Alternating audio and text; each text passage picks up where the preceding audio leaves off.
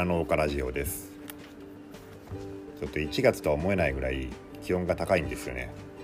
えー、昨日も結構ぬくくてお昼家に帰った時に窓を開けてたんですけどね。なんかそれが今朝までずっと全開になってました。あのエアコンかけてたんですけどね。エアコンかけながら、えー、窓が全開になっててまあそれに気づかないぐらいちょっと温度が高かったっていう感じです。はいえー、っと今日はですねまあ本の話なんですけど、まあ、以前僕はねあの日本の神話が好きだみたいな話をまあちょっとだけしたんですよ。そしたらねあのこれの音声配信を聞いてる知り合いの人がなんかまああの話が面白かったみたいなことをね、うん、まあ言われたんでっていう言われたんでってわけではないんですけどまああの神話の話の本です。で名前がですね本のタイトルが「世界神話学入門」っていう本で、えー、後藤明さんっていうこの多分これ大学の教授ですね確か、はい、ちょっとわからないですけど多分その、え、方が書いた本です。でこの本はねもう1年以上積んでて読もうと思ったんですけどね。あのなかなかちょっと内容が膨大なもので、えー、まあ、積んでたんですよ。でもまああのこれをね機にまあちょっと読んでみようと思って頑張って、まあ、一応最後まで大体まあざっと目を通しました。で、まあ、いつものようにこの書評とかちょっと僕できないんで、まあ、本の内容をねざっとまあ話してちょっと自分の思ったことっていうのを話していきます。で多分結構ね長くなると思うんで2回に分けるかな多分。で今日はね本の内容を中心に話します。でこの世界神話学っていうのがですね、まあ、何かっていうと世界にこう似たような神話が多いっていう話を聞いたことがないでしょうか。多分ねテレビの、えー、なんかでもねなんか特集されたりすることもあったらしいんですけどね、まあ、日本に、え伝わっているような、まあ、古事記なんかに伝わっているようなね、えー、話が、まあ、世界中にあるよと。で、まあ、不思議だねっていうようなま話があるんですけど、まあ、それをうんまあなんでそういうふうになってきたかっていうのを研究しているのが、まあ、世界神話学っていう、まあ、学問なんですね。で、まあ、結果的にじゃあまあなんでそういうふうになってるかっていう、まあ、世界中にね似たような神話があるかっていうと、まあ、この世界神話学によると、まあ、ホモ・サピエンスの大移動に伴って神話が広がっていったっていうふうに、まあ、結論付けています。もちろんそれだけではないんですけど、まあ、主な原因ですね。でホモ・サピエンスつまり我々の祖先ですね、まあ、自分たちがね、まあ、今の人間はホモ・サピエンスですけど誕生したのが、まあ、アフリカだと言われてますね。でそれからね、えーまあ、いろんなところにこう、まあ、大移動を始めて、まあ、ヨーロッパの方とか、まあ、日本の方とかねアジア方面にもまあ移動していったっていうのはもうそれは分かっています。でまあ、神話っていうのが、まあ、そもそも、まあ、神話の原型っていうのがそこの、まあ、誕生して、えー、ホモ・サピエンスが誕生した後に、まあ、言葉が生まれますよね。で言葉が生まれて生まれると、まあ、語りをするようになる。でその語りを、えー、するようになってそのまま、まあ、世界中に、まあ、移動することによってその語りが広がっていくっていうふうに、うん、まあ結論付けてるっていう感じですね。でね僕ねこの本読む前はまあ大体そういうね、まあ、話はわかるんだけど、まあ、読んでいったらねなるほどと思うんだけど、まあ、そうは言ってもそうは言ってもですよ、まあ、同じ人間なんだからそのやっぱりその何て言うかな、まあ、例えば農耕とかをしてたら、えー、同じようなね、うん、あの作業をする中で話がね、まあ、生まれてくるっていうのは自然なんじゃないかなっていうふうに思ってたんですけどまあ、ただ作者ももちろんそれはね認めてるんですよねあこの著者の方も。でもその量が、まあ、あまりにも膨大なのでもうそんなことあるっていうことですね。ここまでの量が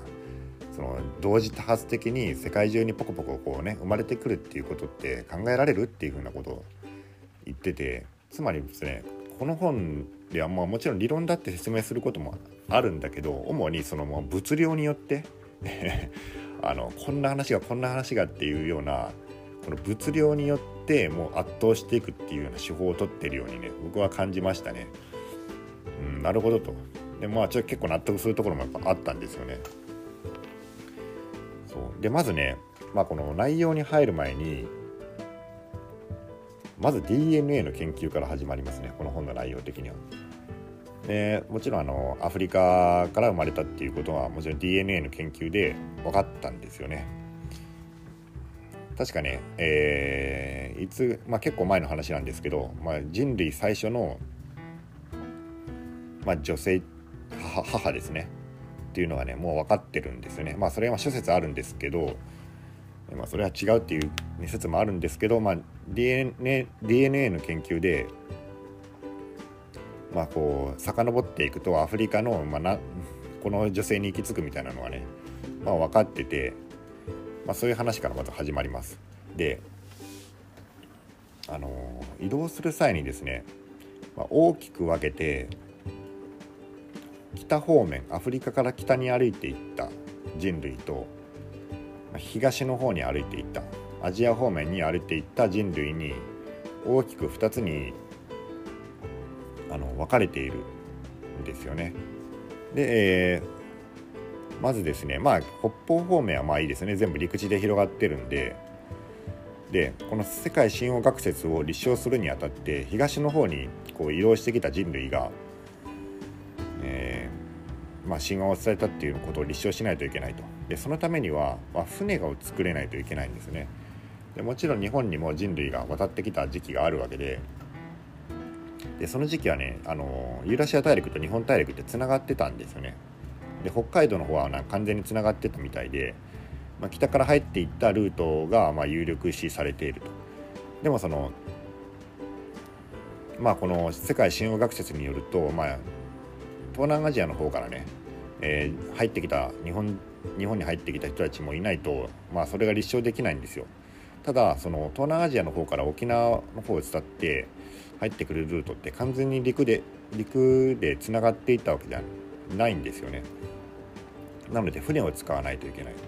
でその頃の、まあ、10万年ぐらい前の、えー、人類に、ま、船が作れたのかっていうのをね、まあ、立証しないといけないんですね。でこの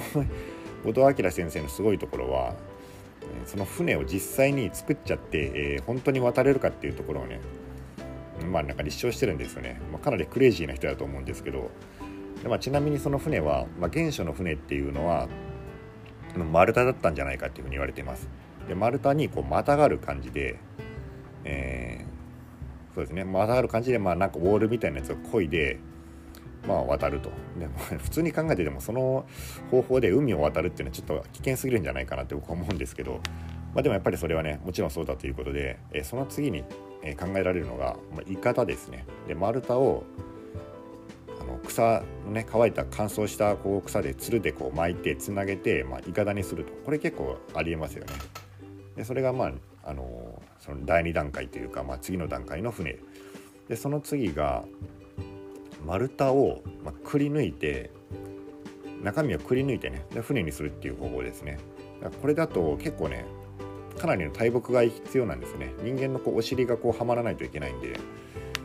えー、まあそういうのはしないといけない。でもそういう方法があると。あとね、えー、草舟って言って、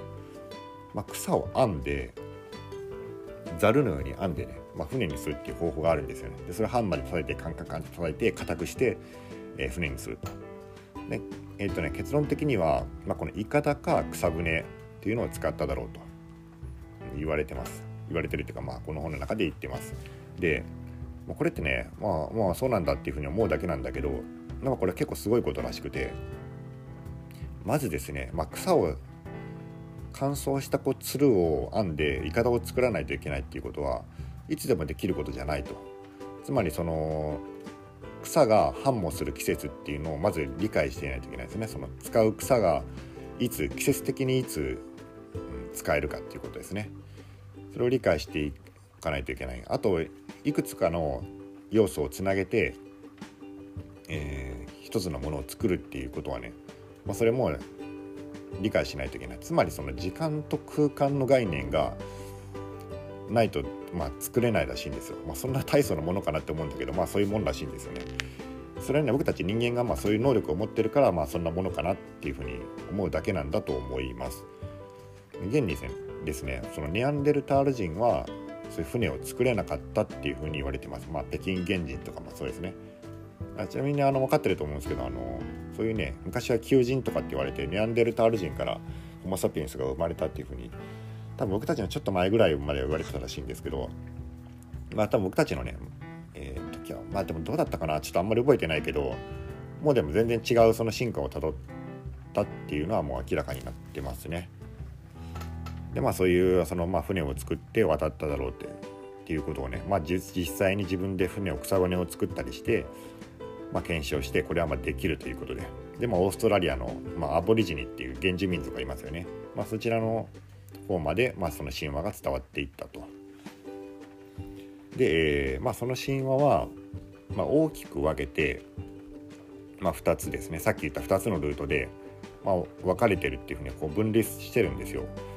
でヨーロッパの方に行った、うん、人たちが主にその伝えていった神話っていうのはローラシア型神話群っていうふうに言われています。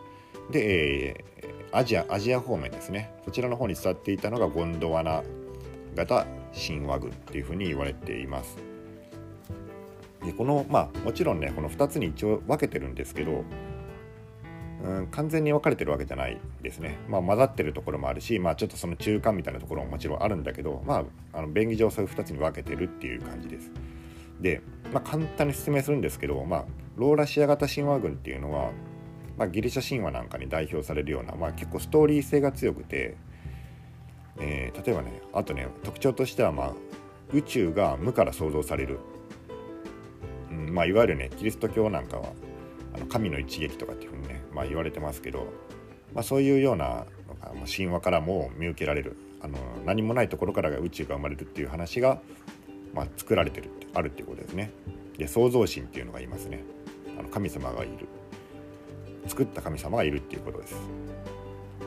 であと宇宙の世界とかね起源とか、まあ、そういうのも語られてますね。あの水から生まれたとかね卵から生まれたとか、まあ、そんな話がいろいろあると。で、えっと、もう一方のそのゴンドワナ型神話群っていうのは対照的にストーリー性が弱くて結構ね個別話と話があんまつながってないっていう感じですね。えー、で宇宙のの作られた時想像っていうのはまあ語られなくてもう世界自然現象とかね、まあ、そういう世界ありましたよって最初から。である程で、まあ、神様がいきなり現れてえそれから人間を作るとかね、まあ、そういう話から結構始まります。で人間はあの木とか岩とかねそういうものから、まあ、作られるみたいなあのそういう傾向があるのがそのゴンドワナ型神話群っていう感じですね。で日本はどうなのかと。まあそのとにかくねいろんな膨大な 量があるんで、えー、とてもやないけどねこう全部はもう話せないんですけど、まあ、日本に限っては、えー、日本はまあローラシア型神話群に属すると。うん、つまりその、まあ、北方からのえー、北方にはま伝わる、まあ、神話群ですね。でただその南方からももちろんね入ってるんで、まあ、ミックスはされてるらしいんですよねかなり。でまあ基本的にはその、まあ、ストーリー性も結構、まあ、あるとね「えーまあ、古事記」なんかもそうですけど一応その、まあ、宇宙の創造なんかも語られるわけなんですよね。えー、雨の皆神主だったかな、まあ、最初の神様がいて、まあ、そこから、えー、いろいろ神様が誕生していって、まあ、イザナギイザナミがまあ島を生んでいったよみたいなそういう宇宙の創造なんかも語られたりとか、えー、します。なんでまあそっち側に分類されてると。でその日本神話に関してねうんそうですね一つだけまあトピックを話すと釣り針喪失譚っていうのがあるんですよねで有名な話でねこの山幸彦海幸彦っていう知ってると思うんですけどそういう話が「古事記」に伝わってます。でまあ簡単に説明するとうんとねえー、まあ山幸彦山を支配するね山幸彦と海を支配する海幸彦これ兄弟ですね。でそういう人がいました。であの山幸彦はですね、まあ、海幸彦つまりお兄さんに釣り針を借りたんですよ。で、えー、まあ、それで漁をしようとしたんですけど、まあ、釣り針を、まあ、なくしてしまうと、うん、なくしてしまってごめんなくなっちゃったってね、えー、まあ謝りに行ったらあのまあお兄さんもめっちゃ激横で「まあ、ふざけんな」と「お前怒られてで弟は1,000本千本にして返すからって言ったんだけど許してくれなかったんでまああとぼとぼとね、えーまあ、その探しに行ったんですよねあの釣り針を。そしたら、まあ、海の神様がね、まあ、現れて、まあ、船を貸してくれてでそれでねなんか海の方にこう歩いあの船を漕いで行ってたら、まあ、なんやかんやあってまあいろいろあるんですねこの話も。途中で。もうはしょりますけどまああの竜宮城みたいなとこに行くんですよ。えっ、ー、となちょっと名前忘れたけどつまり海のそのまあ神様がね渡積の神っていうんですけど、まあ、支配する、まあ、竜宮城みたいなところに行って、まあ、そこの娘豊玉姫と、まあ、巡り合ってで釣り針もね、まあ、無事ゲットするんですよね、まあ、そこのそこにあったんですよ釣り針が。で釣り針持って帰って持って帰る前にそのまあ、渡積の神からなんかあのすごいアイテムをもらうんですよね あの超すげえアイテムをもらってでそのアイテムで、えー、陸地に戻った海幸彦は、えー、大洪水を起こして兄貴をやっつけるっていう話があるんですよね。で、えーまあ、結果的にまあそこでなんやかんやあってなんか知らんけどあの海幸彦は、えー、その豊玉姫の間にもね子供作るんですけどまあ、豊玉姫の妹ですね。妹ね玉頼姫と結婚してで、まあ、子供をね、まあ、産んででその子供がまあ神武天皇、まあ、最初の、まあえー、支配者と言われてるね、えー、なったというような、まあ、それが海幸山幸の、まあ、神話なんですけど、まあ、この釣り針をなくすっていう話がいろんなところにあると、えー、インドネシアとかにもあるし、まあ、アイヌにもあるし中国にもあるでなんならね、えー、もうほとんど似た似たような話がアフリカにもあるしなんかアメリカにもあるとかっていうのが分かってきてこの釣り針いろんなねそのまあ漁具網とかもあるのに釣り針だけがこんなあるのおかしくないっていう、まあ、話なんですよね。で海の方に山岳の方に行くとさすがに釣り針はないんだけど、まあ、も森ですね。まあ、そういう怒り怒りじゃない森ですねその森をまあなくして、えー、まあどっかに探しに行くみたいな話も結構あるらしくてまあ、それはねその人類のま移動に伴って広がっていったんじゃないかっていうことが言われています。まあいろいろ他にもね、まあ、あるんですよただねあの、まあ、あまりにも量が膨大なので、えー、例えばですね、まあ、ちょっとこれ先生ちょっとこれはちょっと苦しいんじゃないかっていうのも結構あるんですよね。うん例えばね、えー、まあ、洪水、まあ、洪水の話っていうのがよくあのえっ、ー、となんだ、まあ、ノアの箱舟とかね。まあとにかく世界世界中にああいう、まあ、大洪水が神様が起こって大洪水を起こして、まあ、人類が一回滅亡滅亡に近いような状態になったよみたいな話があるらしいんですけど、まあ、その「古事記」にも、